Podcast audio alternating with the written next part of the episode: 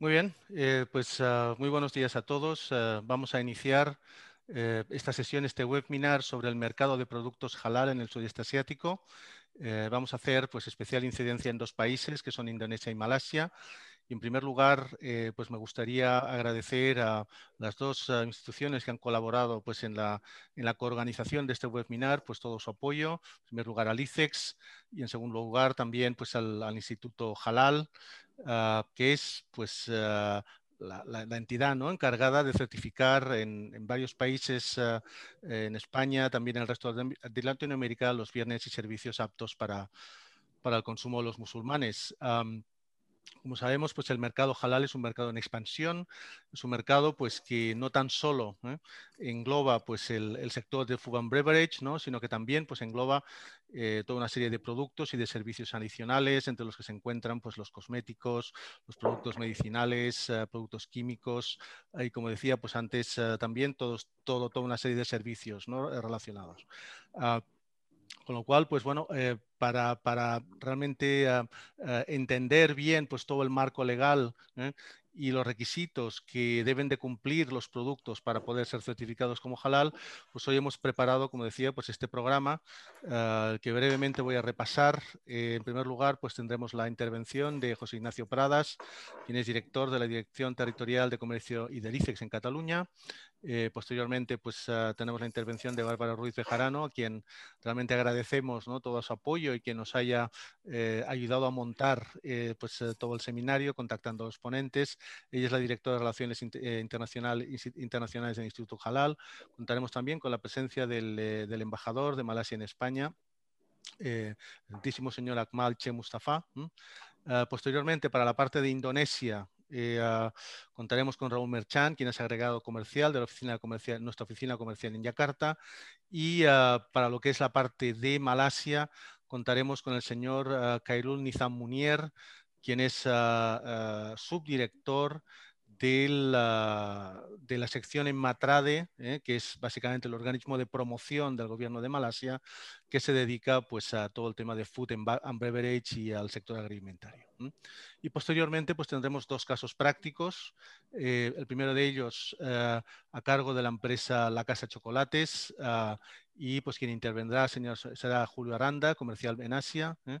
Y también eh, pues tendremos eh, con nosotros a Marc Alonso, quien es el CEO de la empresa WM, que es facilitador de importaciones desde España a Indonesia. Y al final, pues tendremos un, turno de preguntas y respuestas, eh, para el cual, pues yo les agradecería que cualquier pregunta que, puedan tener eh, la envíen directamente pues, al, chat de, de y nosotros eh, la haremos llegar a los participantes. Y bueno, pues ya sin más, eh, pues le pasaría la palabra a José Ignacio Pradas, eh, director de la Dirección Territorial de Comercio y de ICES en Cataluña. José Ignacio, por favor.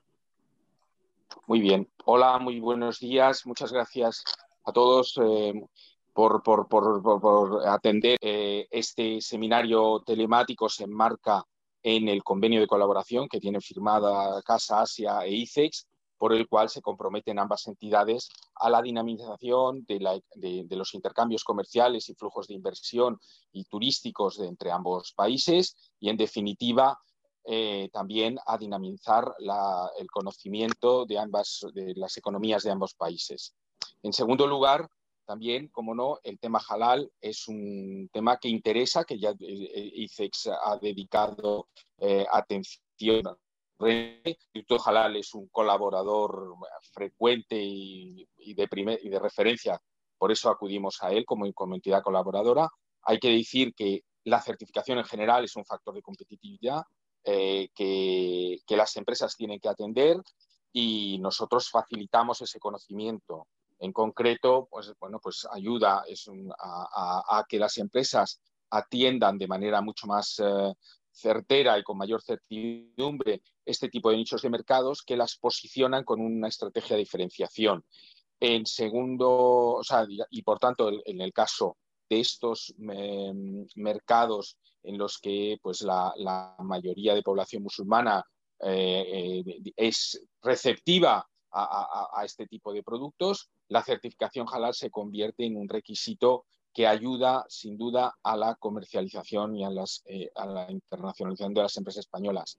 Precisamente las pymes pues, como por su dimensión, suelen tener mayor dificultad y ahí es donde ICEX realiza una, mayor, una, una difusión con un foco en particularizado hacia las pymes. El tercer punto que quería destacar es lo que somos un poco, no solo somos ICEX como servicios centrales, sino personas como yo de la red territorial dentro de España y sobre todo en la red de oficinas comerciales, la red exterior con más de 100 oficinas comerciales. Aquí en este caso, en, el caso de, Indonesia, también en Malasia, tenemos una oficina comercial en Kuala Lumpur, en la cual con mayor grado de detalle, lo podrá explicar eh, mi compañero agregado comercial, Raúl Eh, se proveen servicios personalizados, es como una auténtica antena de eh, la actividad cotidiana y una información en tiempo real, podríamos decir. Hay, hay servicios que estamos ofreciendo como conectados, que, es 30 minutos de, de 30 minutos de videoconferencia gratuita para tomar el pulso al país, saber cómo está, eh, y después los servicios personalizados que cubren, son, es un traje a la medida eh, para las necesidades de las empresas, dar esos servicios. En el momento actual, en COVID, tenemos un 30% de descuento, favoreciendo precisamente para que las pymes puedan acceder a estos servicios personalizados. Y por mi parte, pues nada más decir que la proximidad de la red territorial, la proximidad a las empresas nos faculta para poder proveer eh, la información que necesitan las empresas. Y yo por mi parte, pues creo que he cumplido el horario y les deseo a todos que, vamos, estoy convencido que va a ser una reunión muy fructífera y animar a que participen en el coloquio y si tienen cualquier duda pueden acudir o bien directamente a las oficinas comerciales o también a través de la red territorial de ICEX. Muchas gracias. Pues, uh, muchas gracias y ahora eh, me gustaría hacer la palabra a Bárbara Ruiz de Jarano, directora de Relaciones Internacionales del Instituto Jalal. Buenos días, muchas gracias eh, tanto a Amadeo, a Casa Asia eh, como a LICEX por, arropar eh, a Instituto Jalal en este evento.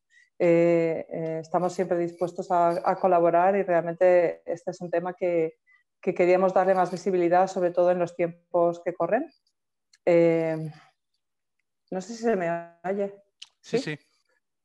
Vale, perfecto. Eh, bueno, teníamos varias razones eh, para mm, dar visibilidad a las oportunidades que ofrecen los mercados del sudeste asiático en cuanto a halal. Eh, voy a hacer una breve introducción explicando por qué, por qué halal es tan importante, porque yo creo que en la realidad española muchas personas asocian halal solamente a la carnicería del barrio en algunas ciudades donde hay colectivos musulmanes. Bien, decir que halal eh, es una palabra que está conectada con la legislación islámica y que significa permitido, es decir, aquello que, un musulmán puede, eh, o puede hacer o puede comer o puede beber o puede decir. ¿eh? Entonces, halal no solamente se aplica a comida, bebida, sino que hay, pues, por ejemplo, productos audiovisuales halal, literatura que es adecuada o que no, en fin, es una etiqueta que se utiliza para, para discriminar productos. ¿no? ¿Y por qué ha surgido este mercado tan importante, eh, particularmente en el sudeste asiático, en las últimas décadas? Bien, por tres o cuatro factores eh, que combinados han hecho que, este, que, este, nicho de mercado aparezca y, que esté creciendo. El primero es que la mayoría de los países musulmanes y sobre todo en el sudeste asiático son países muy jóvenes. Y hay una nueva generación eh, que en la literatura técnica que manejamos en Jalal se llama generación M, eh, la M representa Muslim Millennials, es decir, eh, los, millennials, que aquí en Europa son menos porque somos un continente mucho más viejo, eh, en algunos países musulmanes representan más del 60% de la población. ¿Y eso qué quiere decir? Que son personas que tienen un ideario muy claro, un perfil de consumidor muy claro y que tienen, si son musulmanes, como es el caso que estamos, vamos a analizar en este webinar, si son musulmanes, tienen una serie de características muy particulares como compradores. Eh, son compradores digitales, eh, se parecen mucho a nuestros millennials, pero además eh, están muy marcados por, su fe islámica. Es decir, que van a exigir una serie de productos o que los productos o servicios tengan una serie de características que los diferencian del resto. Y ese poder que ellos conocen, que saben que tienen como consumidores, pues hace que sean muy exigentes. Eh, otro factor que ha hecho que este nicho de mercado esté en crecimiento, y ahora daré unas cifras de cómo está creciendo y cuánto está creciendo, eh, es que se ha consolidado una importante clase media en Asia. En Europa estamos perdiendo clase media, eh, se debe a diversos factores, pues que hemos relocalizado parte de nuestra producción en otros países, nuestra población está muy envejecida, etcétera, pero en Asia ha habido un auge y una subida tremenda de la clase media. Las proyecciones indican que para 2030 representará el 60% de la clase media mundial. Es decir, que hay un poder adquisitivo en manos de estas personas que las convierte en, clientes interesantes para nuestro producto o nuestro servicio. En tercer lugar, eh, nuestros Muslim Millennials eh, pues son muy conscientes de que la fabricación actual de productos eh, pasa por una serie de cadenas que son consecuencia de la globalización. Es decir, que ahora mismo, por ejemplo, si uno va a un supermercado y se compra una barrita, un snack de cereales y chocolate, lo que no sabe es que eh, de esos 15 o 16 ingredientes, prácticamente ninguno eh, se ha obtenido en su propio país. Eh, la mayoría de los ingredientes ahora mismo para, el mercado alimentario se obtienen de diversos países que, y muchos además se han especializado y han creado monocultivos y entonces eh, los jóvenes musulmanes que son consumidores eh, concienciados, pues desean saber, eh, por ejemplo, esa gelatina que tú estás comprando en Brasil o, en, Australia, qué características tiene, si es halal o si no lo es, ese aditivo que estás introduciendo que viene de China, qué calidad tiene, si es halal o no lo es. Es decir, que son muy conscientes de que la complejidad del comercio global y de la fabricación y el procesado de alimentos actualmente, indica que hay factores de riesgo en cuanto a la calidad halal del alimento. Por eso están bien informados y son consumidores exigentes. Y no me voy a extender mucho más, solo decir que eh, bueno, los últimos datos acerca del crecimiento del mercado halal eh, los obtenemos de un informe que publica una, una consultora que se llama Dinar Standard y nos dicen que entre 2008 y 2019 este segmento a nivel mundial creció un 3,2 y se proyecta que el crecimiento siga en adelante, puesto que estas, eh, estas personas son jóvenes y van a seguir siendo consumidores durante varias décadas, con lo cual este nicho de mercado sigue extendiéndose. Así que yo creo que representa una buena oportunidad. Eh, este webinar creo que ofrece eh, una buena oportunidad para las empresas para conocer ejemplos de primera mano y para ver un poco eh, cuáles son las posibilidades de entrar en estos mercados y también un poco cuáles son los riesgos o los obstáculos que, se, van a, que se van a encontrar. Así que nada, eso es todo por mi parte. Yo creo que ya luego en las preguntas, si alguien tiene cualquier cuestión, pues ahí estaremos para resolverlas. Gracias. Eh, muchas gracias, Bárbara. Uh, now I, look to, I would like to introduce you to His, His Excellency Ahmalche Mustafa, Ambassador of Malaysia to Spain. Ambassador, please. Thank you very much. Thank you very much. Good morning, uh, ladies, gentlemen. Uh, I'll just give a short remarks because we have presentation uh, after this. Uh, first of all, I would like to, to applaud Casa Asia and uh, uh, Instituto Halal Cordoba for organizing the webinar today where like-minded business community could come together to exchange views about the business opportunities in uh, in halal industry between our, our two regions.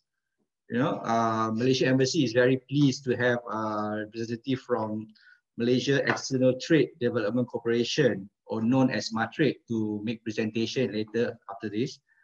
Uh, I hope that uh, all the the participants today will be, uh, you know, uh, we will have a very full discussion and I hope that uh, this meeting will be beneficial to all the participants. Uh, I also believe that um, halal has an enormous potential. Uh, I believe it can also help uh, the government to re revitalize our respective economy because halal is not only about the agri-food industry, but also services, so on and so forth. So without further ado, I, I pass back to the, to the moderator. Thank you very much. Congratulations. Uh, thank you very much, Ambassador. Y uh, bueno, pues ahora vamos a empezar eh, a hablar del, del, mercado de Indonesia, ¿eh? para lo cual pues contamos, como decíamos antes, con la colaboración de Raúl Merchan, uh, agregado comercial de, de nuestra oficina comercial en Yakarta. Raúl, por favor. Adelante. Sí, buenos días, eh, buenos días a todos, buenas tardes a los que nos siguen desde Yakarta, donde estamos ahora, o desde el sudeste asiático. Eh, Indonesia es un gran desconocido para, para, nosotros, para España, y deben, en primer lugar, deben recordar que Indonesia es la mayor economía del sudeste asiático. Eh, tiene, es el cuarto país por población, con 270 millones de habitantes, y el 87% de esa población es, eh, profesa la, religión musulmana, con lo cual estos detalles ya nos dan un pequeño eh, resumen de lo importante que es el, mercado halal y la industria halal en Indonesia y posibles oportunidades que ustedes van a encontrar en, este país. Eh, para ello les voy a hacer una presentación de, estructurada en cuatro puntos, en el cual en la primera vamos a dar una perspectiva general de la, del mercado halal en Indonesia en, términos numéricos y lo que está haciendo Indonesia para, mejorar su industria halal. A continuación, eh, los cambios eh, legislativos que se están produciendo principalmente desde la entrada en vigor de la nueva ley halal en 2019 y que afecta a los requisitos de exportación que serán de su interés. Y por último, las oportunidades en los diferentes segmentos eh, de halal que entiendo que para ustedes, las empresas, es lo realmente importante.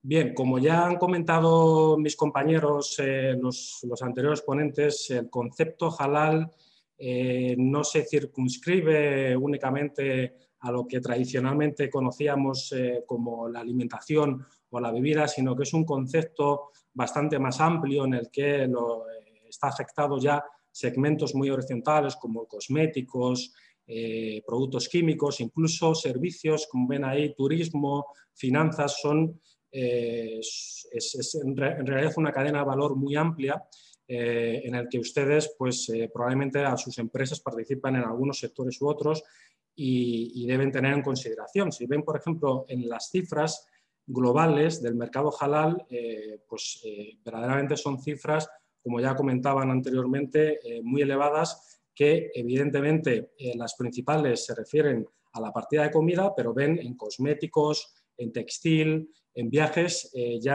en, turismo empiezan a tener ya valores eh, muy elevados. incluso desde el punto de vista poblacional, como ven, actualmente un tercio de la población mundial es, es, musulmán, pero se espera que en 30 años sea un tercio. y recordar que Indonesia a día de hoy eh, tiene la mayor población musulmana del mundo con 230 millones de habitantes. ¿Dónde está situado Indonesia en el contexto, eh, en el entorno global del halal? Bueno, pues algunos rankings como el que les muestro aquí, el top, eh, top 10 halal Global Industry, que, mide una serie de parámetros, nos, nos, dan la, la idea de dónde está Indonesia. Efectivamente está en el top 5, pero este índice eh, está actualizado en 2020 y en el último año Indonesia subió cinco puestos.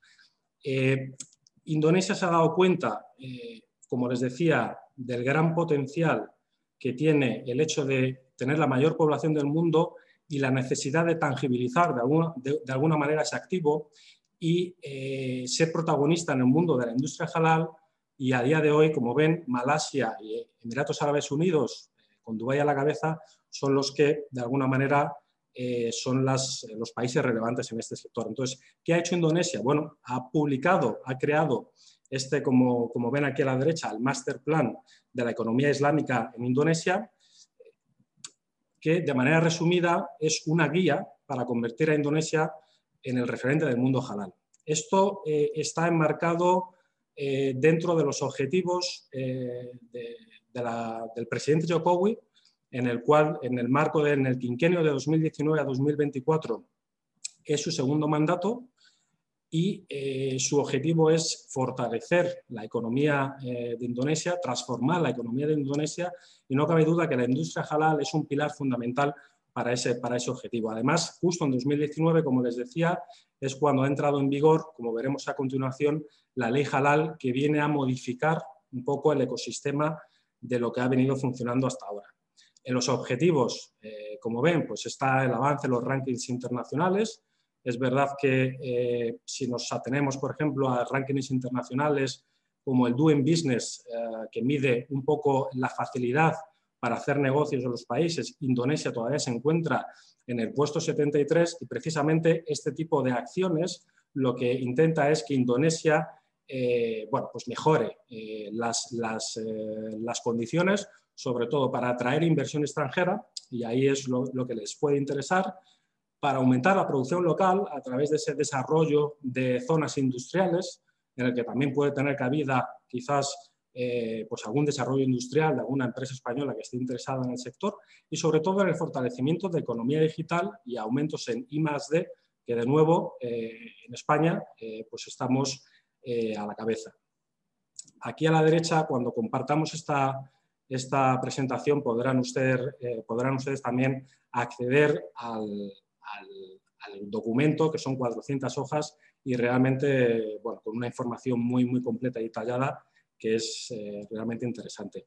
Bien, ¿cuáles son las cifras generales y qué representa el mercado halal en Indonesia? El consumo de productos halal en Indonesia antes de este master plan eh, pues como ven ustedes ahí, pues en torno a un valor de 178.000 millones de euros y se espera que después de este master plan eh, este, esta cifra aumente más allá del 50%.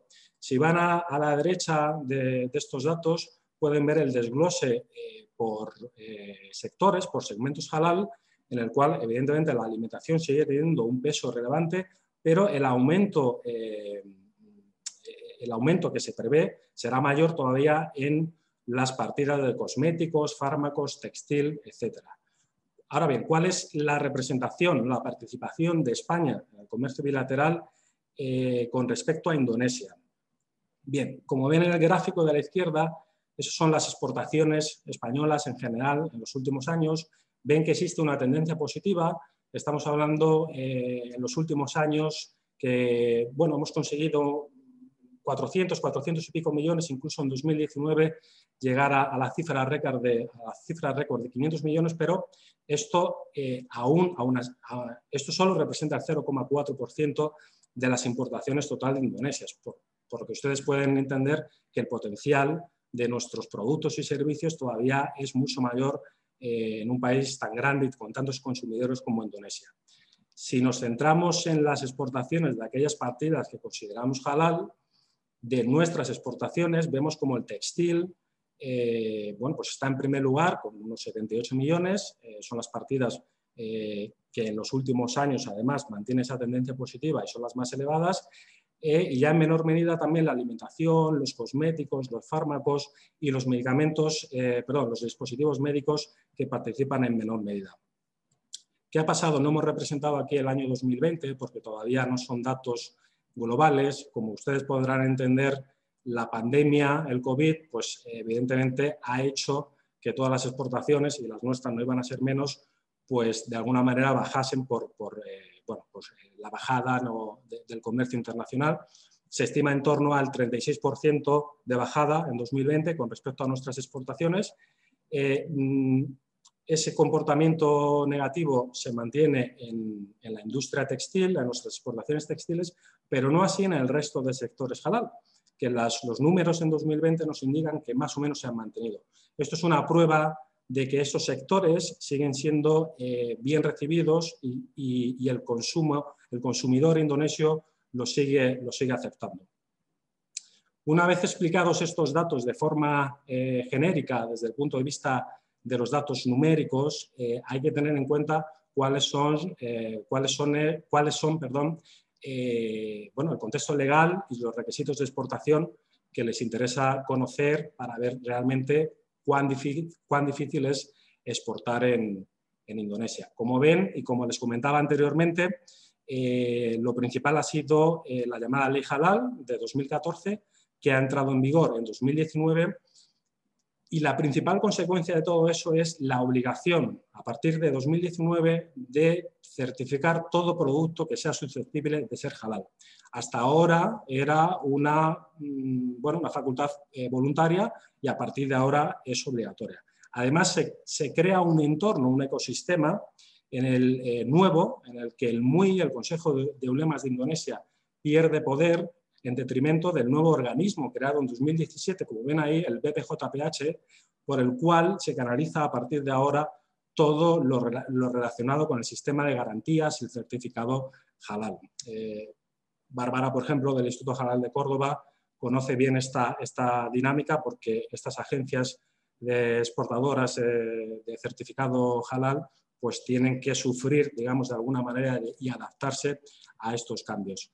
Eh, estos cambios, que son trascendentales, tienen esa mm, implementación gradual con nuevas legislaciones, como ustedes ven, la de 2019, que es una regulación gubernamental que nos da una aplicación gradual de estas obligaciones, como veremos a continuación, y una ley más actual, la 2020, que lo que viene a ser es transversal para todo el país, eh, que viene a simplificar o querer simplificar este proceso de certificado halal. Eh, este periodo de transición, como decíamos, del certificado halal, como ven, está eh, dividido por diferentes sectores.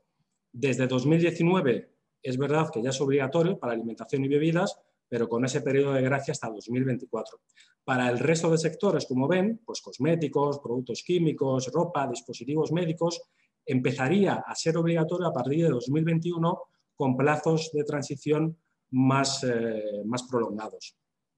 Una cosa importante que señalamos eh, abajo en la presentación, como ven, es eh, la obligación en el, en el, etiquetado a partir de ahora de colocar ese sello halal y, en su defecto, si el producto no es halal, de colocar las palabras non halal. Bueno, esto evidentemente puede crear un efecto expulsión, digamos, de aquellos eh, productos que no, sean, que, no, que, no, que no sean halal y que el consumidor indonesio, pues de alguna manera u otro, los rechace precisamente por ese motivo. Eh, ¿Cómo eh, obtener el certificado halal ahora? Bueno, si es a través, como tradicionalmente se hace, a través de agencias certificadoras extranjeras, como puede ser el Instituto Halal de Córdoba, que está acreditado, estaba acreditado con el, con el sistema anterior, con el MUI, eh, todo el envío de la documentación, de todos los trámites que se deben realizar a partir de ahora es con el nuevo organismo, el BPJPH, esos documentos deben ser validados además, además por la Embajada de Indonesia y es el BPJPH el que eh, mm, concede el certificado halal o bien eh, acredita el certificado halal extranjero para que tenga validez en el país. Ese certificado tiene una validez de cuatro años. Bien. ¿Cuál es el problema actual en el que nos encontramos en este periodo de transición? Que, como les digo, eh, los cambios legislativos son, son considerables. Pues bien, eh, hemos pasado del sistema MUI al sistema BPJPH. BPJPH pertenece al Ministerio de Asuntos Religiosos, por lo tanto, es un órgano del gobierno. Y por lo tanto, ellos están exigiendo, digamos, acuerdos gobierno a gobierno. Esto puede crear un problema adicional porque evidentemente los países occidentales como el nuestro no tenemos Ministerio de Asuntos Religiosos, por lo tanto, esa parte tendrá que ser resuelta de, alguna otra manera. Pero desde el punto de vista de transición, ahora mismo, eh, está funcionando todavía, digamos, como se funcionaba con el sistema MUI, pero con algunas dudas, como les ponemos ahí, porque es la capacidad insuficiente del BPJPH para las auditorías. Se han realizado inspecciones online incluso ahora durante 2020 para renovar eh, certificados, dada también la imposibilidad de viaje de los auditores, en este caso a España, por ejemplo.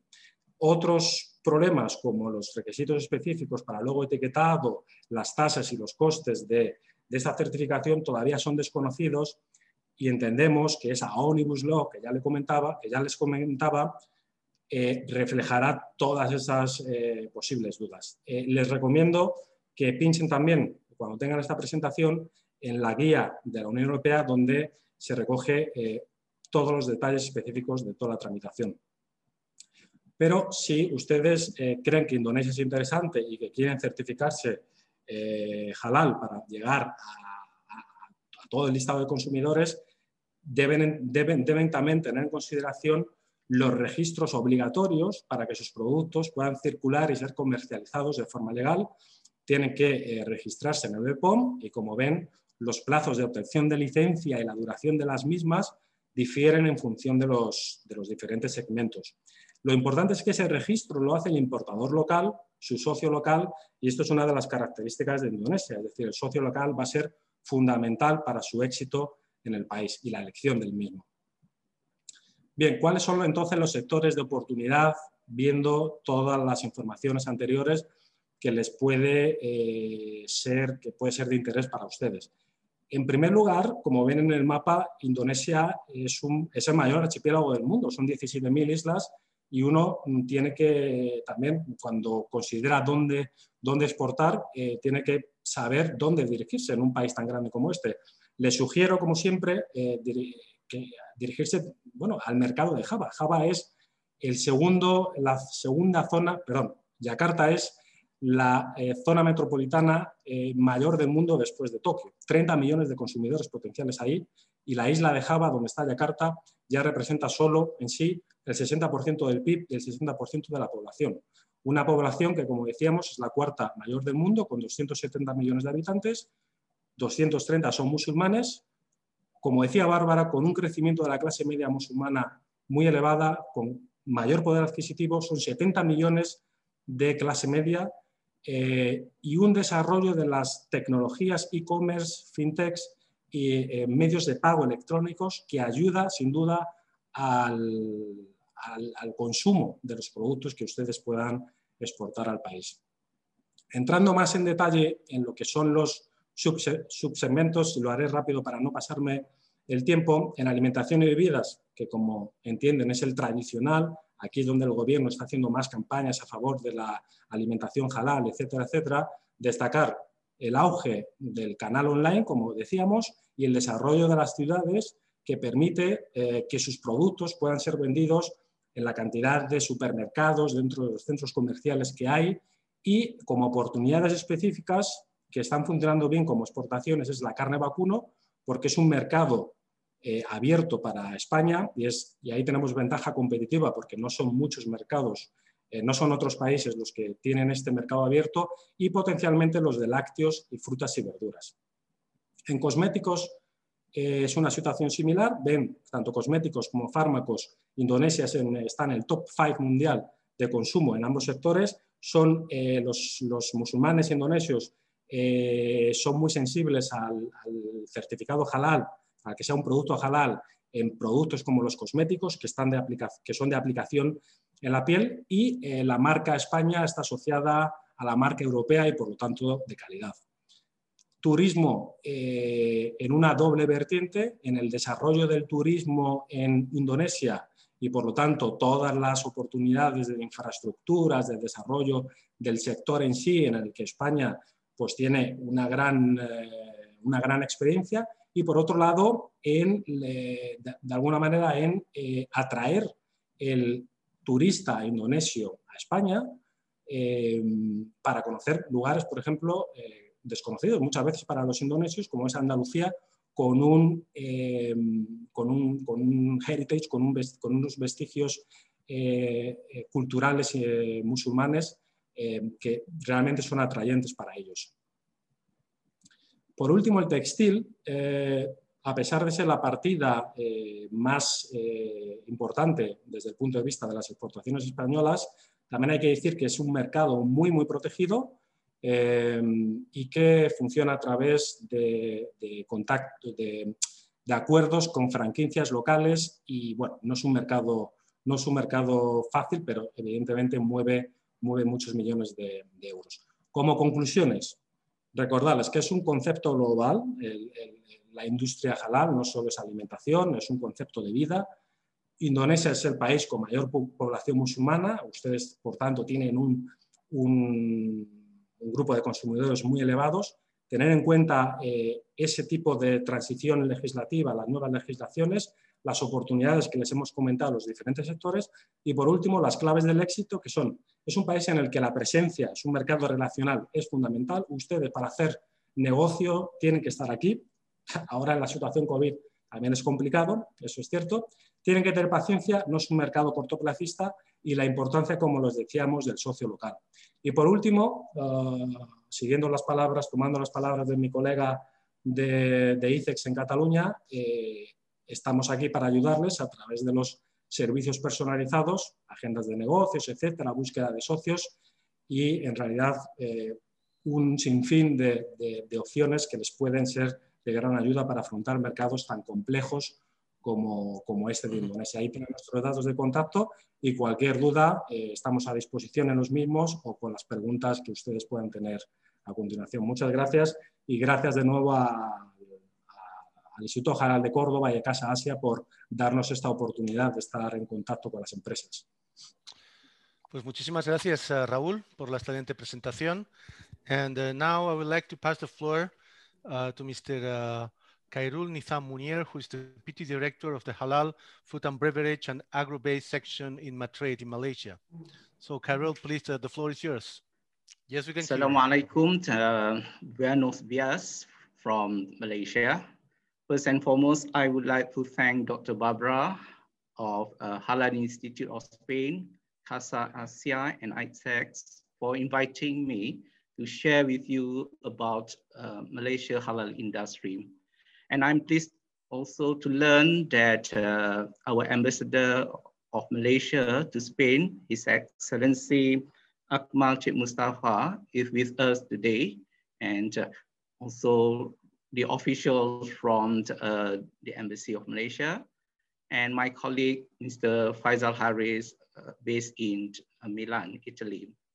Okay, uh, my topic of presentation is about Malaysia spearheading global halal industry. Yeah, so you might uh, see my uh, the, focus of my presentation will be slightly different from the earlier uh, presenter. Okay, next. Okay, for those who haven't uh, traveled to Southeast Asia, you might uh, wish to know where is the location of Malaysia. Okay, Malaysia is located at the central or the heart of Southeast Asia with 650 million population. So it makes it an ideal halal hub for regional and international expansion with an estimated world halal market size worth of 2.4 trillion US dollar by 2024. Okay, next. Okay, uh, I would also like to share the report uh, released uh, end of last year, yeah, by Stan, uh, GINA standards, uh, known as the Global uh, Islamic Economic Indicator, uh, which mentioned that halal economy was worth 2.2, I'm sorry, was worth 1.9 billion, uh, 2.02 trillion, yeah, spending by 1.9 billion Muslims uh, as of 2019. And it is expected to grow to 2.88 trillion US dollar by 2024. So uh, you can see the huge opportunities yeah, for uh, companies or exporters uh, that is involved in the halal uh, industry. Of course, the main contribution of the halal uh, or Islamic economy uh, comes from the halal food itself, okay? Followed by other sectors, you know, like pharmaceuticals, cosmetics, and media. And of course, another big portion of the Islamic economy is the Islamic financial itself. Next. Okay. Uh, for the eighth consecutive year, uh, I'm proud to say that Malaysia retained uh, its top position in the overall GII rankings. Yeah, uh, we lead the index uh, from the Islamic finance sector, halal food, travel, pharmaceuticals, and cosmetics. Okay, Malaysia has shown consistent growth in all these sectors. Yeah, with export to OIC numbers is increasing yeah, from year to year. And uh, Malaysia also ranked as the world best country to invest in or do business, uh, as recorded by CEO World Magazine in 2019. Okay, uh, it's a, a majority Muslim country. Okay, but most of the businesses uh, are run by uh, non-Muslim as well. So it is, it is an open economy. It doesn't mean that when we talk about uh, Islamic economy, it is re restricted only to uh, Muslims people or Muslim uh, companies. Next. Okay. Um, as I mentioned earlier, so I'd like to highlight again, yeah, as you can see on the screen, yeah, uh, we lead uh, in terms of uh, sectorals, yeah, we are number one for halal food. We rank number one also for Islamic finance, okay, and Muslim friendly travel. And uh, we are number four for modern fashion and one first also for pharma and cosmetics. And uh, we are among the top 10 also for media and recreations. Okay, next. Okay, what makes us, you know, uh, manage to maintain our ranking yeah, for eight consecutive year as the leading uh, Islamic economy in the world. Okay, we are thankful to our government because in Malaysia, the government really support yeah, the halal industry. Uh, as you might know that Malaysia is the first country in the world uh, who introduced halal logo and halal certification uh, by our um, uh, competent authority, JAKIM, back in the late 70s, okay? We also uh, the first country yeah, to or among the leading country to start uh, with uh, Islamic financial uh, facilities or services. As you see on the screen, okay, our halal ecosystem uh, consists not only the government bodies and government-linked companies as the stakeholders, it also involves participation from association, chambers of commerce, and industry players, yeah, from uh, various sectors as uh, shown. So each particular ministry or agency have been tasked yeah, to play their role. Some are involved in policy and legislations. Uh, some will play a role in the branding and promotion, like my agency, Matrade, okay? And uh, there are others also looking after the incentive and funding, uh, talent development, standards, certification, and so forth. Next. Okay. Uh, I would like to highlight and share with all of you today about the present state of halal industry in Malaysia, okay? And as JAKIM, yeah, the competent authority in Malaysia to issue the halal logo and certification has assisted yeah, uh, about 84 halal certification bodies in 46 countries around the world. If I'm not mistaken, two of them are based in uh, Spain itself. And uh, in terms of investment, yeah, which is one of the main uh, important elements in the development of halal industry in Asia, yeah, since 2010, we managed to attract investment worth of 3.6 billion US dollar. Uh, all these investments are located yeah, within our 22 halal parks. Yeah? In fact, uh, we are a pioneering country in the world to establish uh, a halal park uh, dedicated for uh, businesses, uh, whether manufacturer, uh, or services provider, as long uh, it is classified as uh, under Islamic economy. And in terms of export, okay, has for 2019, Malaysian export of halal product was worth US dollar 10 billion ringgit, uh, 10 billion US dollars, sorry. And uh, halal industry has uh, managed to create around 13,000 employment, yeah, mainly those who work within our halal parks, and with the participation of 20 uh, multinational companies, mainly foreign, and as well has about 200 uh, small and medium enterprises. As of 2019 or so, uh, we managed uh, to have more than 8,300 halal certified company, okay? But uh, out of these, around 1,900 are involved in uh, exports. So we like to encourage more participations or we like to grow more Malaysian SMEs to be involved uh, in exports, considering that our Malaysian market is very small, yeah? only around 32, 33 million population. And uh, Malaysia was also the first country in the world to develop the halal pharmaceutical standard back in 2012. And uh, just recently in 2019, uh, we also the first country in the world to develop halal um, medi medical device standard. Next.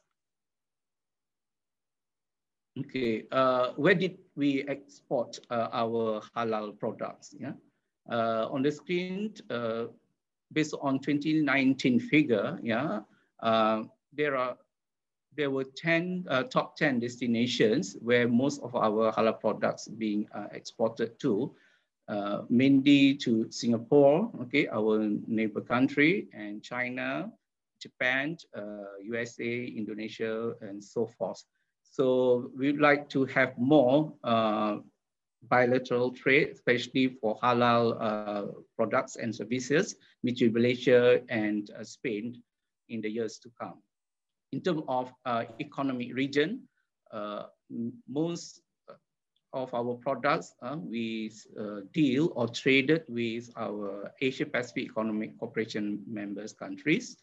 Of course, our ASEAN countries, OIC, followed by EU and uh, GCC countries.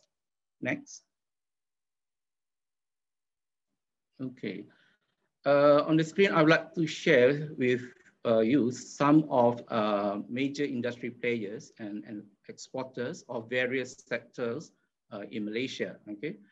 Uh, in 2019, our main export of halal products, yeah, about 55% uh, were under the food and beverages sector, 31% uh, under halal ingredients, followed by cosmetics and personal care, 7%, pharmaceutical, 1%, and other products, uh, uh, 1% as well. Uh, for the processed food, for instance, yeah, among the leading brands, uh, all these products have been exported to a lot of many countries all over the world, you know, like uh, Ramly, Mami, Farm Fresh, and Judy's. This falls under the processed food category. And we also have several players, uh, as shown on the screen, uh, which export uh, cosmetics and personal care products yeah, to other parts of the world. And uh, not many players under pharmaceuticals, but uh, this another sector that we strongly try to develop among uh, Malaysian SMEs. Okay, and we also have big players uh, supplying halal food ingredients, yeah, to all over the world, and also the government under the uh, 12 Malaysian plan, which will begin uh, this year, okay, till 2025, have a focus to uh, support or to encourage more Malaysian uh, companies to be involved in uh, halal related services like transportation, logistic e-commerce, and also healthcare. Next. Okay. And for the past few years, uh, the government strongly encouraged Malaysian company to be involved in the digital. So we are developing our digital halal e ecosystem, of course, uh, with the support from many uh, stakeholders, yeah, apart from the industry players. Okay, and uh, this uh, development into into digitalization uh, has been uh, accelerated, yeah, relative in view of this COVID-19 pandemic, okay? And one Malaysian company has created uh, what uh, they call HADIC, yeah? It is a integrated and secure digital halal ecosystem, similarly, seamlessly connecting uh, components throughout the value uh, halal, halal value chain. And the same company also, yeah, uh, has uh, developed what we call Global Halal Data Pool, uh, where the program is to initiate, uh, connects accredited halal supplier, manufacturers, and product providers and retailers onto the global halal market. Uh, recently, there are quite uh, many issues uh, in relation to, you know, the traceability of halal product.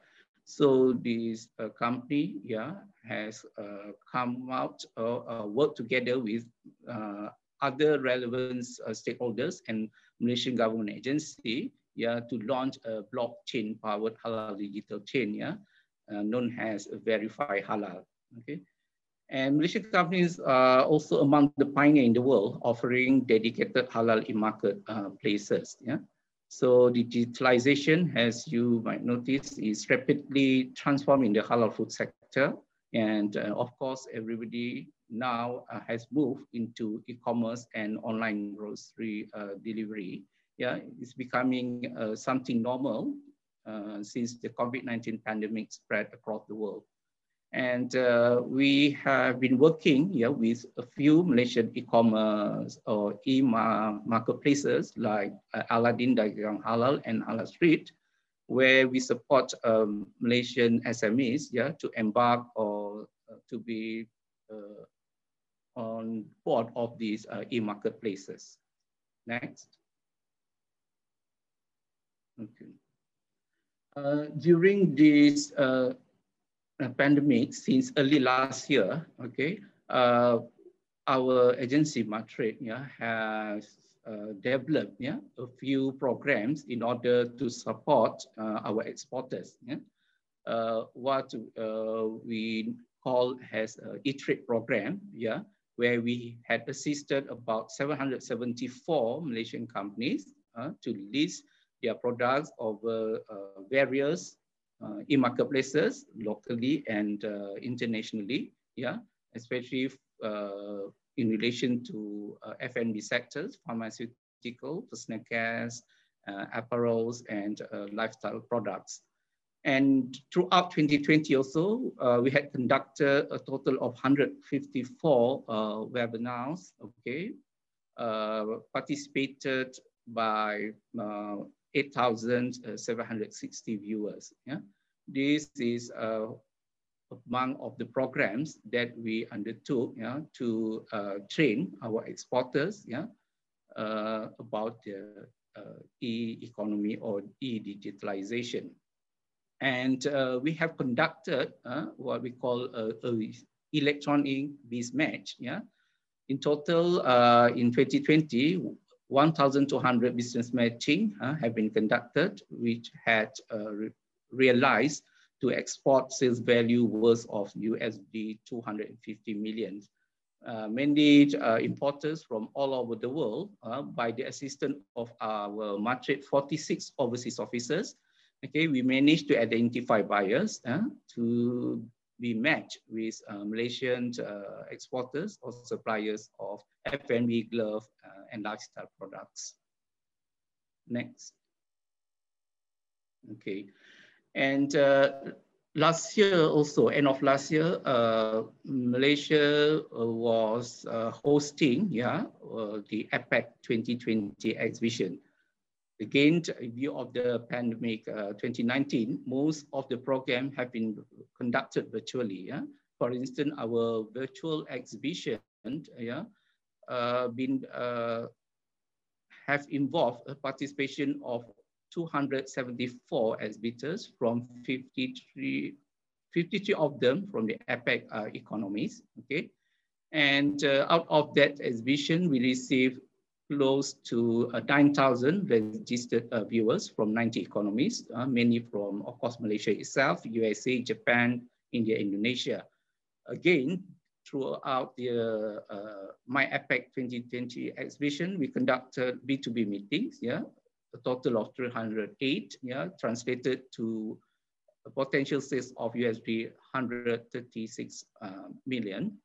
Among the buyers came from Myanmar, UAE, Australia, and uh, some of them are non-APEC uh, economies as well. We also assisted Malaysian company for a business pitching session, yeah, and uh, encompassing eight, uh, eight sectors, okay, involving 62 Malaysian companies. And during the APEC exhibition also, we conducted a total of 16 webinars, yeah. Among the topic are to uh, to share about export opportunities in halal F&B, and healthcare and other relevant uh, products and services uh, by Malaysian companies. Next. Okay.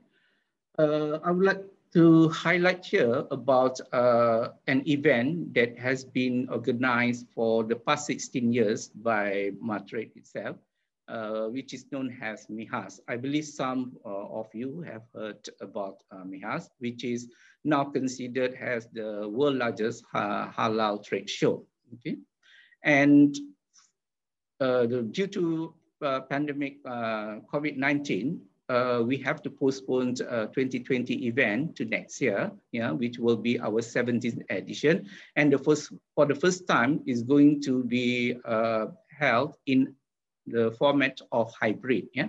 So there will be a combination of physical uh, as, as, as a virtual show. It will be held at our own uh, Madrid uh, Exhibition and Convention Center. Okay, you can see uh, the building right behind me. Yeah, the, I use it as a uh, the background. Yeah, and uh, it will be held from 9 to 12 September 2021 uh, with a theme of empowering halal tomorrow together. So I would like to see participation from uh, Spanish companies. Yeah, uh, in this uh, event in September this year. Next. Okay. Uh, here, I would like to share with you the milestone of uh, MIHAS itself, yeah, which has put uh, Malaysia's halal sector as a high value industry uh, at global level, okay? For the past 16 years, uh, as shown on the screens, uh, the exhibition itself have received participation of more than 8,000 exhibitors from 88 countries, uh, and uh, we receive uh, around 4,400 buyers from almost 50 countries yeah, to be matched with Malaysian company or foreign exhibitors who are taking part uh, in MIHAS itself. Uh, again, uh, before I end my presentations, I would like to see and welcome participation of Spanish companies. they can participate either in physical form or virtual, yeah, or they can also travel, hopefully by September, uh, the situation of this COVID-19 uh, improve a lot. So we can receive uh, trade visitors, uh, traders from Spain. Okay, with that, I end my presentation. And once again, I'd like to thank the organizers for inviting me to this webinar. Gracias. So, uh, thank you very much. Um, bueno, vamos a salir, uh, vamos a seguir ahora con la presentación de los casos de éxito y me gustaría hacerle la palabra en primer lugar a Julio Aranda, quien es comercial en Asia del grupo La Casa Chocolates. ¿eh? Julio, por favor, adelante. Okay. Uh, hello, everybody. My name is Julio Aranda, as a manager of La Casa Group uh, at Asia Market. Yeah, La Casa Group is a familiar company chocolates. We are the largest manufact uh, chocolate manufacturing in Spain. Uh, we have been manufacturing chocolate for more than 160 years. So we have a, a great expertise in this sector. Um, in Asia, uh, indeed, we are we are working in the in the three market that we are talking about. We are working in Indonesia. We are working in uh, in uh, Malaysia and in Singapore.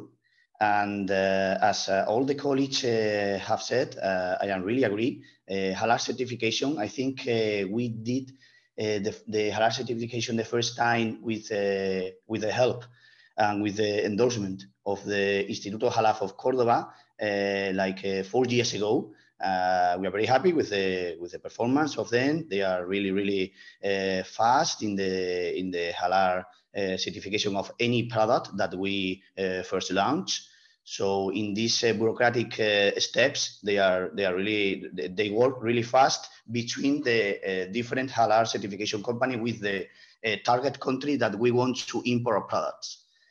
Um, uh, after our experience in the halal, in so in Asia Pacific uh, halal markets, I have to say that it's really important to uh, to be certified halal uh, because in uh, as in almost any retail chain, we are importing basically chocolate tablets which can be sold during the whole year, and the, the, normally the, all the customers uh, okay, it's okay for them if you don't have the halal certification, but it's uh, completely necessary in order to uh, go for all the uh, all the people, all the target, uh, not only uh, Muslim people, but also Chinese or or Indian people, like in in Malaysia or Singapore. They are living also an Indian population over there.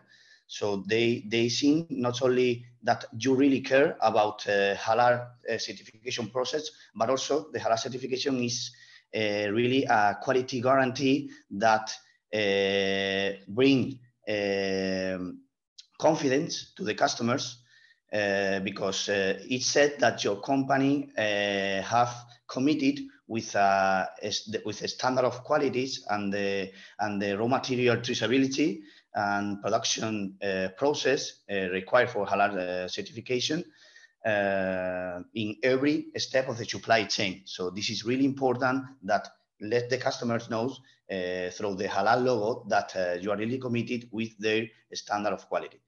So um, in Indonesia, uh, as I said, we are working from one year ago with one of the most important retail chains over there in this country, especially, um, I think uh, nobody mentioned that, uh, but uh, the, the bureaucratic step is uh, really, really slow. So uh, the college from the from the office in the, for the of the commercial office uh, of in, in Indonesia is is right that is we need to be very very patient in this in this market because it requires a lot of registration steps, a lot of bureaucratic steps also, uh, you may be required um, uh, registration, a previous registration through the embassy in Spain and between embassies.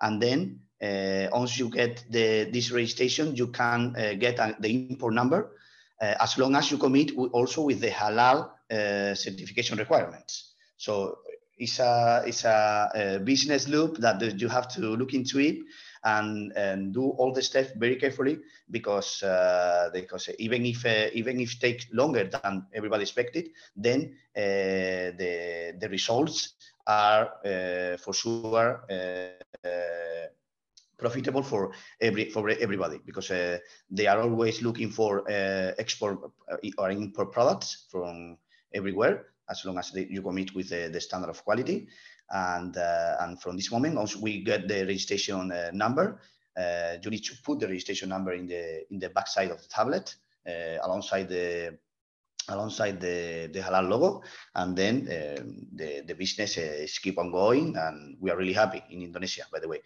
Uh, in Singapore also we are working with an importer over there. Uh, they they ask us to put the halal logo also in the in the tablets in the chocolate tablet that we are we are importing within and we are introducing in the market. And uh, and the and the the answer and the demanding from the customers is being really really good. Uh, last year uh, and and this year uh, is uh, we are been through a difficult a difficult uh, times uh, for everybody.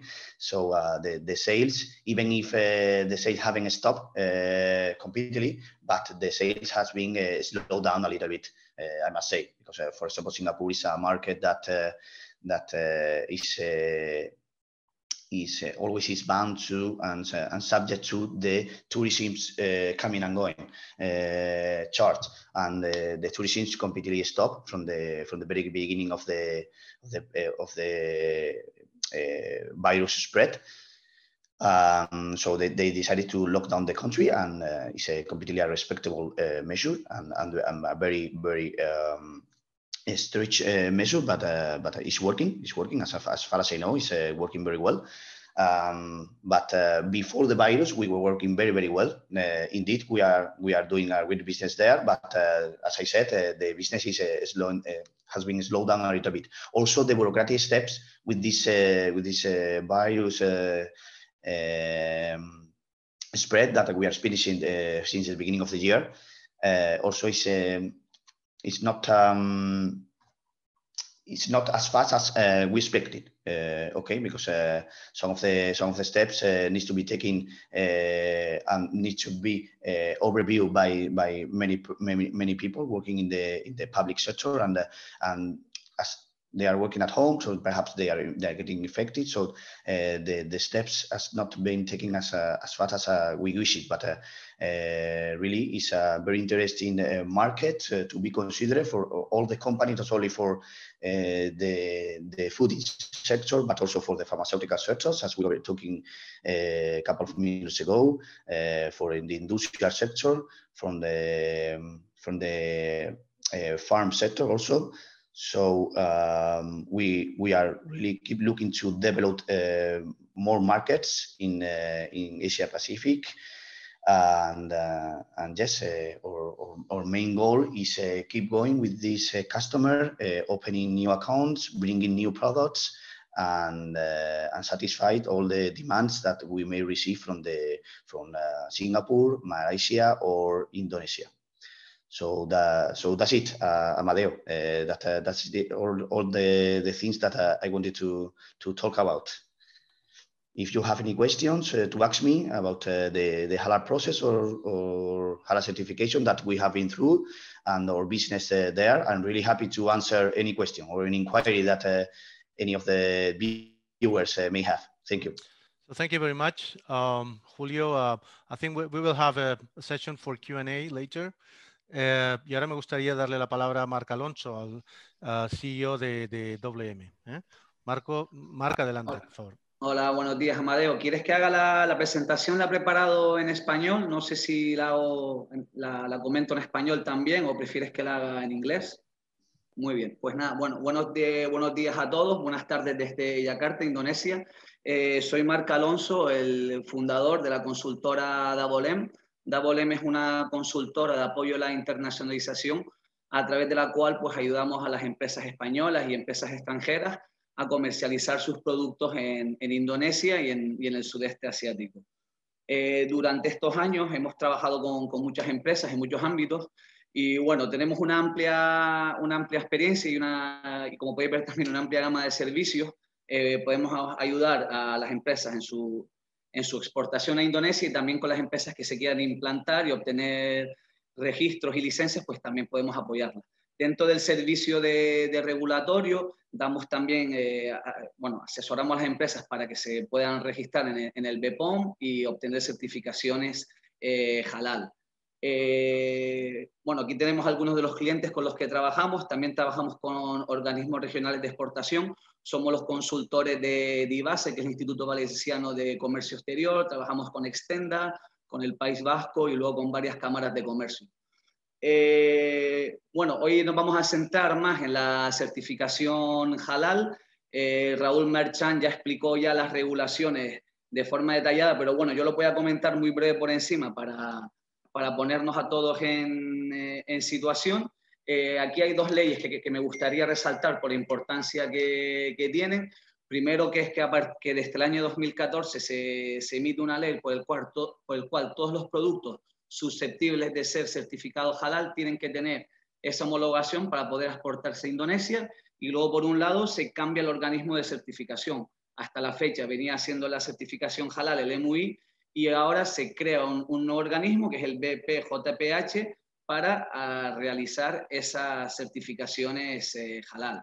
Eh, esta ley, cuando se, cuando se publica, creó la, la, verdad que bastante confusión porque comentaba que todos los productos para poder exportarse a Indonesia susceptibles tendrían que ser halal, pero no se especificaba ni cuándo iba a entrar en vigor esa regulación, ni, ni qué productos, ni cómo se iba a hacer.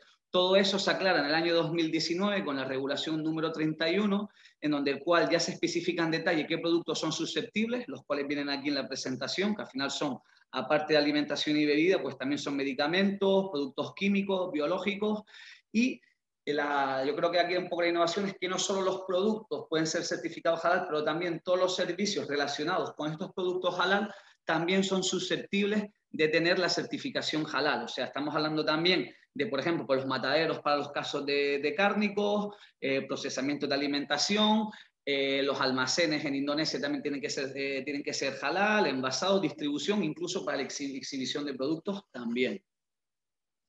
Vale. Bueno, y aquí, bueno, eh, otro, otro aspecto importante que se comenta en esta ley de 2019 es que se da un horizonte temporal de transición. Entonces, para el food and beverage, pues serán cinco años para que se certifiquen halal. Un poco lo que dicen, lo que dice el gobierno es, vale, si vosotros las empresas exportadoras a Indonesia, si queréis eh, seguir exportando a Indonesia, os damos cinco años para que os certifiquéis halal. Si, en cinco años no tenéis esa certificación, no podéis, no podéis seguir exportando a Indonesia.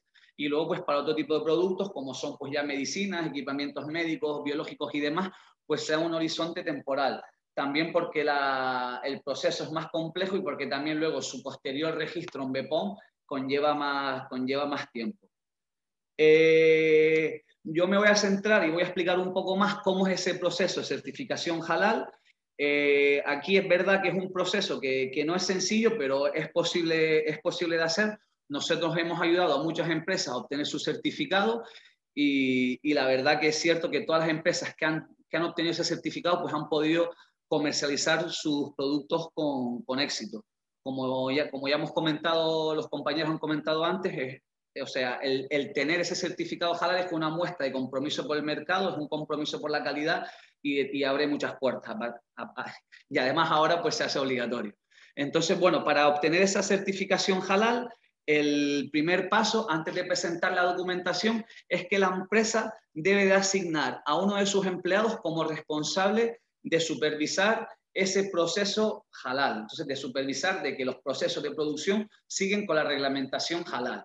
Entonces, ese, ese empleado tendrá que hacer un, curso que imparte el BPJPH y le dan luego pues como una especie de título por haber participado en ese curso que dura dos días. Eh, una vez ya tenemos al, empleado, con, a un empleado con ese, con ese curso finalizado, ya podemos, se puede preparar la, documentación, se presenta esa documentación en el BPJPH y eh, normalmente pues ellos verifican la documentación. Ese primer paso ellos lo que hacen es simplemente asegurarse de que la documentación entregada está completa. No verifican la documentación, o sea, simplemente que todos los documentos necesarios están. Luego, posteriormente, el BPJPH lo que va a hacer es va a determinar un Halal Inspection Body, que es lo que llamamos nosotros aquí HIB, para que, eh, para que ese organismo luego sea el responsable de revisar la documentación y de hacer la auditoría. Eh, en la actualidad, Solo el EMUI, que es el, organismo que, como dije antes, hacía las certificaciones halal hasta, hasta el año pasado, hasta el año 2019, eh, pues eh, solo, pues ahora mismo solo el EMUI tiene, tiene acuerdo con el BPJPH para hacer esa revisión documental y la auditoría. Entonces, luego el EMUI revisa la documentación, da sus comentarios normalmente, la empresa eh, realiza las modificaciones correspondientes y luego el siguiente paso es hacer la auditoría en planta. Normalmente suelen viajar dos auditores, la empresa es responsable de todos los gastos del viaje y eh, pues durante esos dos días pues van a verificar los procesos y asegurarse que realmente pues se sigue con el, con el proceso halal. Eh, posteriormente, una vez el, equipo vuelve a Indonesia, pues van a presentar, eh, normalmente, pues van a hacer unas, recomendaciones de mejoras que la empresa tiene, tiene que implantar y luego tiene que recoger en la, documentación. Luego, esa documentación se corrige en base a las recomendaciones del Halal Inspection Body y, eh, y ahí acaba el proceso. Luego, el siguiente paso es que el comité de expertos se reúne y verifican la documentación y luego pues emiten un comunicado donde se, se aprueba o no se aprueba el establecimiento para, para que ese producto tenga el certificado halal. en el caso de que sea, de que de, que sea positivo, eh, entonces se va con, con, ese documento, se va al BPJPH y ellos luego emiten el, el certificado. Luego, eh, como podéis, aquí veréis en la presentación que ponemos unas fechas aproximadas. Esas son las fechas que vienen en la regulación, que, las fechas supuestas, pero luego en la práctica habitual se están extendiendo muchísimo. Por ejemplo, ahora mismo tenemos un cliente que está renovando su eh, que está renovando eh, la licencia halal y en el, justo en el último paso, en el que veis aquí que son siete días laborables, que es la emisión del certificado, este, nos han dicho que van a tardar eh, por lo menos un mes. Entonces, bueno, tener en cuenta que estas fechas pues, se, pueden, se pueden extender. Luego, la documentación eh, necesaria pues sería para, para obtener, para presentar al, al BPJPH sería el perfil de la empresa, luego los documentos oficiales de la, de la sociedad, incluidos el certificado sanitario, número fiscal, etcétera. Luego, eh, como dije anteriormente, el empleado que va a ser encargado de supervisar el proceso halal, pues tiene que entregar su currículum, su, su documentación, DNI o pasaporte, y luego ese, ese, ese certificado de haber, de haber, atendido el curso halal. Luego, el nombre, la descripción del producto, la lista de, completa de los ingredientes utilizados, los procesos de producción y los procedimientos que se utilizan. Eh, luego, el, el, manual HAS, donde hay 11 criterios para el Halal Assurance System.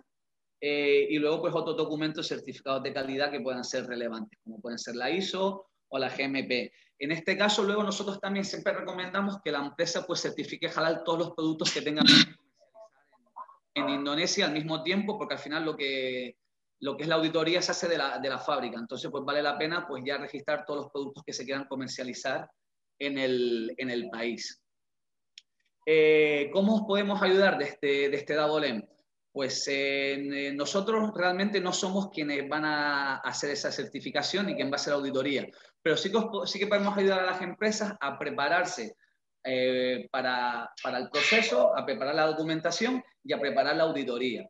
Eh, entonces, eh, lo que hacemos en, en, un primer paso es dar un mayor entendimiento de cuáles son los requerimientos para la certificación.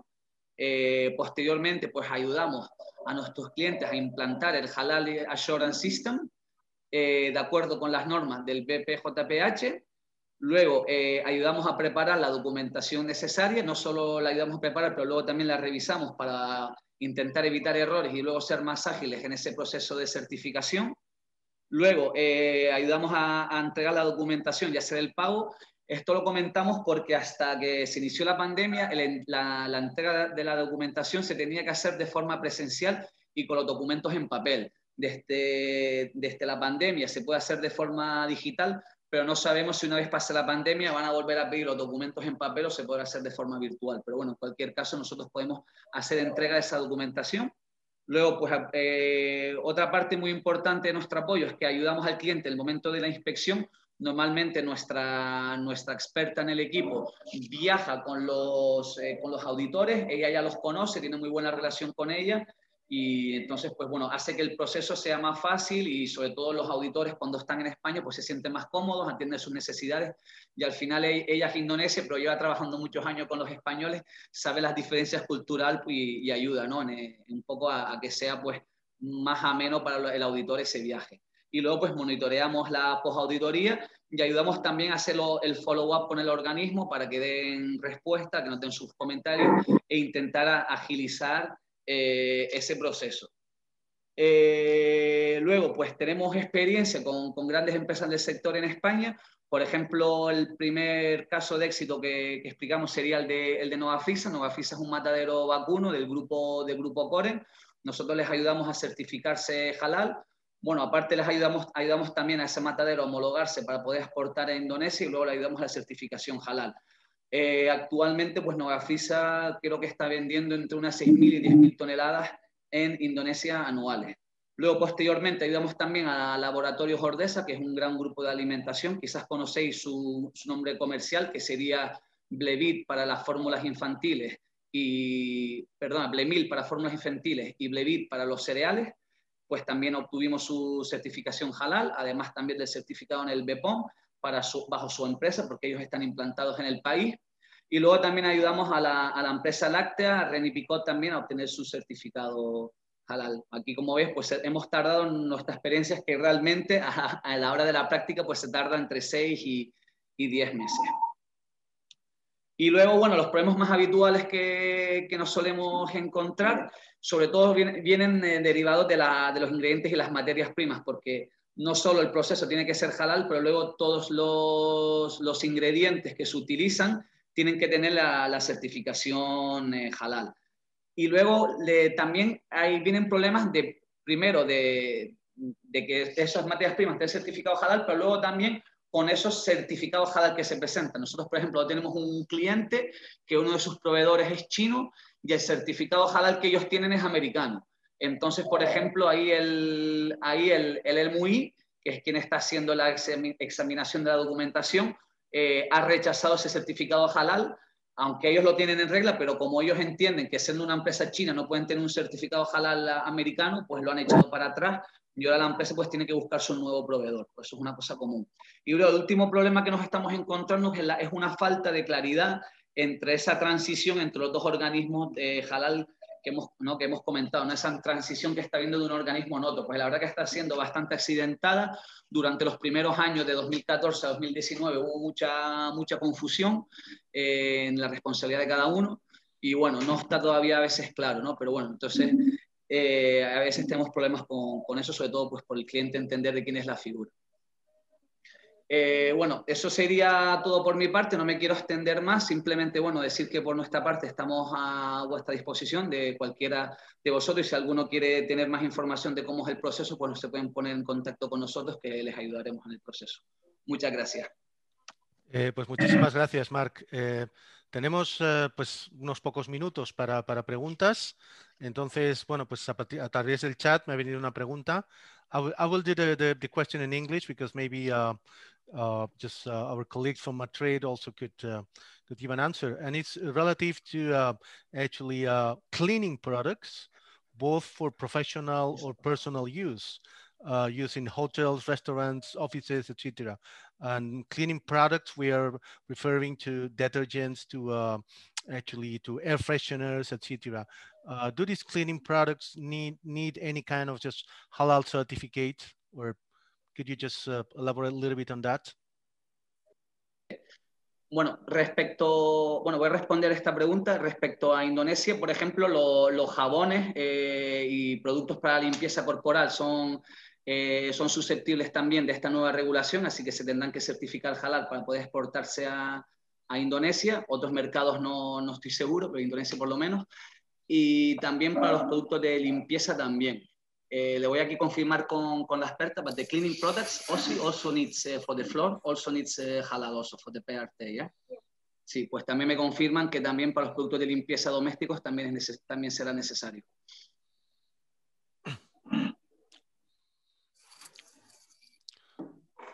Muy bien.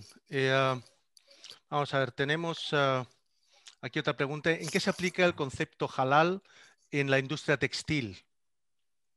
No sé quién puede responder a esta pregunta. ¿Mm? Sí, quizá yo, Amadeo. Adelante, sí. Vale.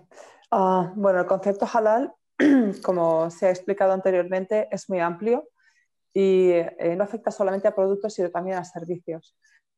Eh, esto se puede aplicar a cualquier empresa. En el caso de las textiles, luego vemos un poco más de detalle, pero voy a explicar por qué hay, es un concepto muy, muy horizontal. Eh, lo primero que hace el concepto halal es referirse a la ética, a la ética con la que se operan los negocios. Eh, en España nos suena esto porque hemos oído hablar de banca ética, ¿no? No, no oímos hablar de banca islámica, pero sí nos suena el concepto de banca ética. Es básicamente lo mismo. Entonces, eh, existen ya normas halal que aplican a business management, es decir, ¿qué es lo que hacen? Miran que tu empresa trate de forma justa a los empleados de que se provea de finanzas mm, que vienen de, un origen lícito, eh, que las actividades de tu empresa eh, luego no estén financiando eh, pues otras empresas que se dedican a actividades ilegales o dudosas, etc. Esto en cuanto a, en cuanto a mm, de forma horizontal, el concepto será aplicado a cualquier empresa. Luego, eh, en cuanto a textil, en las últimas reuniones a las que yo he asistido, nosotros eh, tenemos al año cinco o seis grandes cumbres y eventos halal. Por ejemplo, Mr. Jairul ha, hablado de Mijas, es una gran feria en Malasia y otros eventos eh, en los que participamos. Y en las últimas presentaciones, el tema textil está afectado, por ejemplo, cómo se obtiene la materia prima, es decir, estamos hablando de conceptos como comercio justo, salario justo, trato justo al trabajador, eh, qué, fibras se utilizan. Y luego, por ejemplo, hay mucho debate sobre el tema de los colorantes, los tintes que se utilizan. Y, por supuesto, ya hemos oído también en muchas ocasiones que la industria textil en algunos países está asociada a prácticas de explotación laboral, pues eh, la industria, eh, las normas textil halal entrarían a ver también eh, las condiciones de los trabajadores y bueno, lo que hace esa, esa certificación sería garantizar que ese producto responde a prácticas dinámicas, es decir, que son productos éticos, que son productos justos y que no hay un abuso contra personas y que las fibras que se utilizan, los tintes que se utilizan son naturales o no son perjudiciales para la salud de las personas. Básicamente eso, las normas están, están publicadas, si mal no recuerdo por SEMIC, hay una norma o por lo menos hay un grupo de trabajo de normas textiles halal y muy probablemente Malasia también tenga alguna publicada. Muy bien. Eh, tenemos aquí otra pregunta. Eh, en este caso sería para Mark. Eh, bueno, se ha referido antes a un curso que, se tiene que hacer pues de, dos días ¿no? en el BPJPH, ¿no? Y me pregunta si este curso lo pueden hacer personas ajenas a la empresa que quiere certificar el producto o bien debe ser exclusivamente un empleado el que haga el curso. Eh, tiene, eh, tengo entendido que tiene que ser un empleado, lo voy a confirmar con, aquí con, la experta. Eh, Osi, for doing the, BP, the, course for BPGPS, sorry, uh, for the training session needs to be a person from the company, yes? On, on, yes. Minimum one person. sí, me confirman que sí, que tiene que ser una, un empleado de la, de la empresa, no puede ser una persona externa y tiene que ser, de, tiene que ser musulmán tiene que practicar la, religión musulmana. No, vale, no vale un cristiano ni, un ateo. Muy bien, de acuerdo. ¿eh? Eh, bueno, te tenía aquí una, última pregunta eh, que era referida pues, a, una empresa que exporta lubricantes industriales halal a Indonesia. pero parece ser que le piden, pues, bueno, muchísimas registrar cada producto y dentro de cada producto eh, cada viscosidad disponible, ¿eh? lo que hace pues muy difícil exportar toda la gama, ¿no? Y ah, bueno, eh, pues nos preguntan por qué existe tanta protección, ¿no? Si ellos no tienen fabricantes de estos productos. Y si, bueno, pues se prevé algún cambio en el futuro para facilitar la, la importación de este tipo de productos. Quizá una pregunta muy eh, específica, pero no sé yo si. Puedo hacer una primera parte, seguro que luego Raúl luego puede, puede complementar mi, mi, respuesta al final. Bueno, Indonesia es un país proteccionista, ellos tienen como, como objetivo estratégico aumentar su autosuficiencia productiva y ellos están buscando eh, ser autosuficientes. Ellos entienden que por el tamaño del mercado deberían ser capaces de, producir la mayoría de los bienes de los bienes que necesitan consumir. Entonces, en los últimos años están, habiendo, están implantando muchísimas medidas proteccionistas para intentar atraer la producción. Entonces, ¿qué, ¿ellos qué, tratan con, con, esto? Pues ellos lo que están tratando es que las empresas dejen de, de, exportar sus productos y comiencen a comercializar en Indonesia, perdón, a producir en Indonesia. Y luego ahí sí que tendrían una serie de facilidades y todas estas barreras que están teniendo, pues no las encontrarían. No sé si Raúl tú tienes, tú más, tienes más experiencia en este, en este Yo creo que lo has, explicado, lo has explicado perfectamente, es una realidad que sucede en muchos sectores. Las empresas indonesias cada vez requieren más eh, que la empresa extranjera de alguna manera eh, se establezca aquí o que haya transferencia de tecnología. Y esto, como decía en mi presentación, pues viene un poco a, cumplir los, los objetivos de, que se ha marcado el gobierno de Indonesia de fortalecer la producción eh, industrial, no depender de las importaciones y mejorar el déficit eh, comercial que ellos tienen.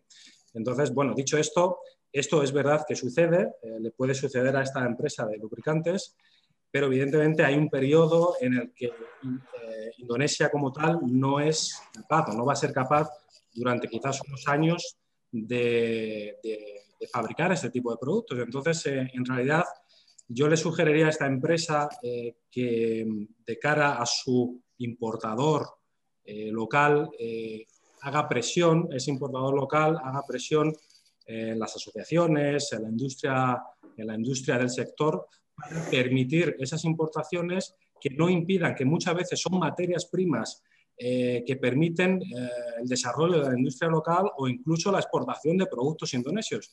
Y entonces muchas veces eh, caemos en la, en la, paradoja de que por intentar proteger al producto local, el propio país, Indonesia, no consigue exportar porque carece de algunas materias primas o de alguna tecnología. Entonces, muchas veces esa presión que se hace desde las empresas eh, locales, que son las que sufren, eh, en este caso los importadores, pues quizás sea una vía de, de apoyo para que, durante por lo menos un periodo de años esos productos de esta empresa en concreto puedan entrar como es lo razonable.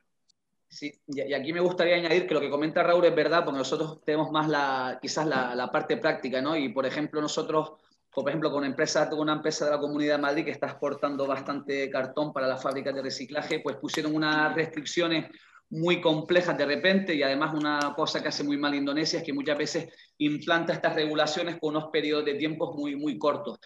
Y eh, a través de, quejas y a través de la, de la, asociación modificaron la regulación. Así que sí que es verdad que luego, por otro lado, las asociaciones tienen mucho poder de negociación en frente del gobierno y, cuando, y, si, y si se ponen de acuerdo y piden que esa, que esa ley pues, se cambie o, o se relaje o que, o que dé un poco más de tiempo para su aplicación, pues suele, puede tener efecto. Ahí también dependerá del, peso y la importancia que tenga su importador dentro de la, asociación. Bueno, una pregunta entonces para confirmar que venía a decir que entonces, eh, bueno, pues uno de los, eh, de los asistentes entiende que si no tienes un empleado musulmán, entonces no puedes eh, iniciar el proceso de certificación halal, ¿no? Es así, ¿no? En Indonesia al menos, sí. Correcto. No, no, a ver, dejadme por favor que matice algo. Eh, la ley de Indonesia tiene como dos, patas diferentes. Eh, el esquema que ha estado explicando Mark eh, se refiere a las empresas implantadas en Indonesia. Obviamente hay requisitos que no se exigen a las empresas implantadas en, otros territorios, en países sobre todo que no son de la OIC, que no son de mayoría musulmana.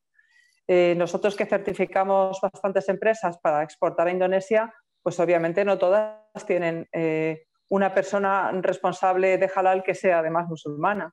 Sin embargo, sí se exige que haya una persona responsable de halal, que normalmente es el director de calidad de la empresa, puesto que la norma halal se integra junto con todas las demás, por ejemplo, la de seguridad alimentaria, la ISO 9000 o la que tengan implantada en la empresa, buenas prácticas de fabricación, etcétera.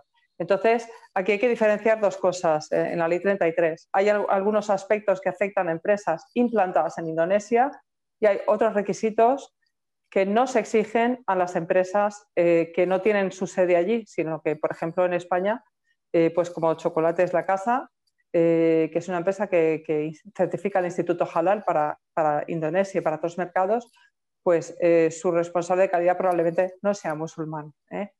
Luego, eh, sí, que sí que hay una exigencia, por ejemplo, de que la persona que efectúa el sacrificio halal en mataderos, sí el matarife ha de ser musulmán. Esto sí que es un requisito eh, en España y en cualquier país del mundo. Pero para el tema de integrar la norma de calidad en el sistema de calidad de la empresa, sobre todo si está implantado en un país que no es de la OIC, no es necesario. Bueno, eh, aquí lo todos, mira, eh, es que lo acabo de comentar con mi, con mi compañera, quizás por, por, clarificar. Nosotros, por lo que tenemos entendido y en base a la regulación que, que, hay, en base a la nueva ley del año 2019, la ley al menos sí que, sí que dice que tiene que ser, que el responsable del de supervisar la implantación del proceso halal sí que tiene que ser musulmán, lo que se va a, se va a implantar a partir del año 2024. O sea, ahora mismo no se, todavía no se ha implantado, pero a partir del año 2024, cuando se tenga que renovar, sí que, sí que se tiene y hemos revisado la ley y sí que creemos que a partir de ese año se va a tener que, implementar. Mm, a lo mejor tenemos referencias distintas. Sí, pero no, no, yo creo, no, yo, eh, creo que es, es, un poco, es un poco distinto. La ley afecta principalmente, la ley es indonesia y afecta a empresas indonesias. Las empresas españolas que actualmente están exportando trabajan eh, con una norma de referencia que es la norma HAS, que tú has mencionado. ¿eh? Eh, yo sé que ahora mismo Indonesia está en un proceso para cambiar la norma que utilizan. el año pasado se unió a SEMIC, que es el Instituto de Estándares para todos los países islámicos. Muy probablemente en, en, un futuro próximo van a tener una norma nacional, porque HAS es una norma privada de MUI, no es una norma nacional. Eh, el gobierno de Indonesia tiene toda la intención de, tener una norma nacional halal de referencia, todavía no la tiene. Eh, yo sé que están trabajando con SEMIC. Nosotros ahora estamos trabajando con esa norma de referencia, no con la ley del país, que no afecta a empresas españolas, sino que para exportar a Indonesia ellos van con el certificado halal y, ese certificado se emite conforme a, unos requisitos que son los que se especifican en la norma. Eh, este efectivamente es un periodo de transición donde eh, van a cambiar muchas cosas. Probablemente hay aspectos de la ley 33 que no van a ser fáciles de implementar. Raúl ha mencionado el acuerdo G2G, hay otros aspectos complicados que probablemente van a hacer que hayan enmiendas a esa norma en los, en los próximos años. La obligatoriedad de que el producto sea halal va a continuar pero hay algunos detalles que probablemente van a cambiar y este quizá va a ser uno de ellos.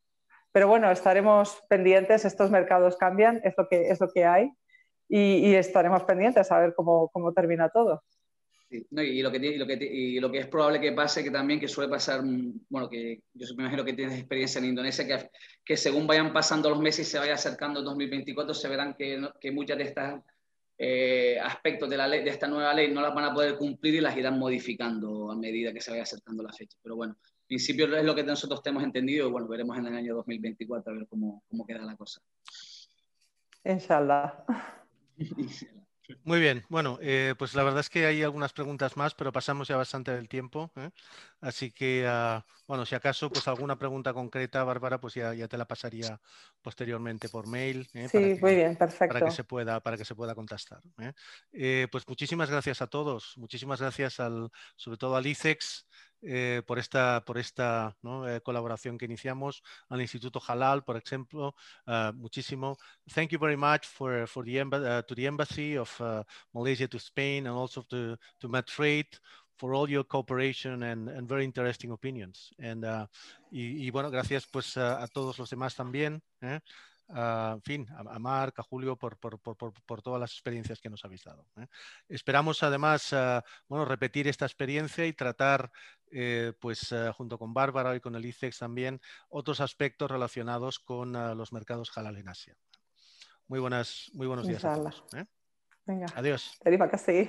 Gracias. Thank you. You. Bye bye. Gracias, gracias. gracias.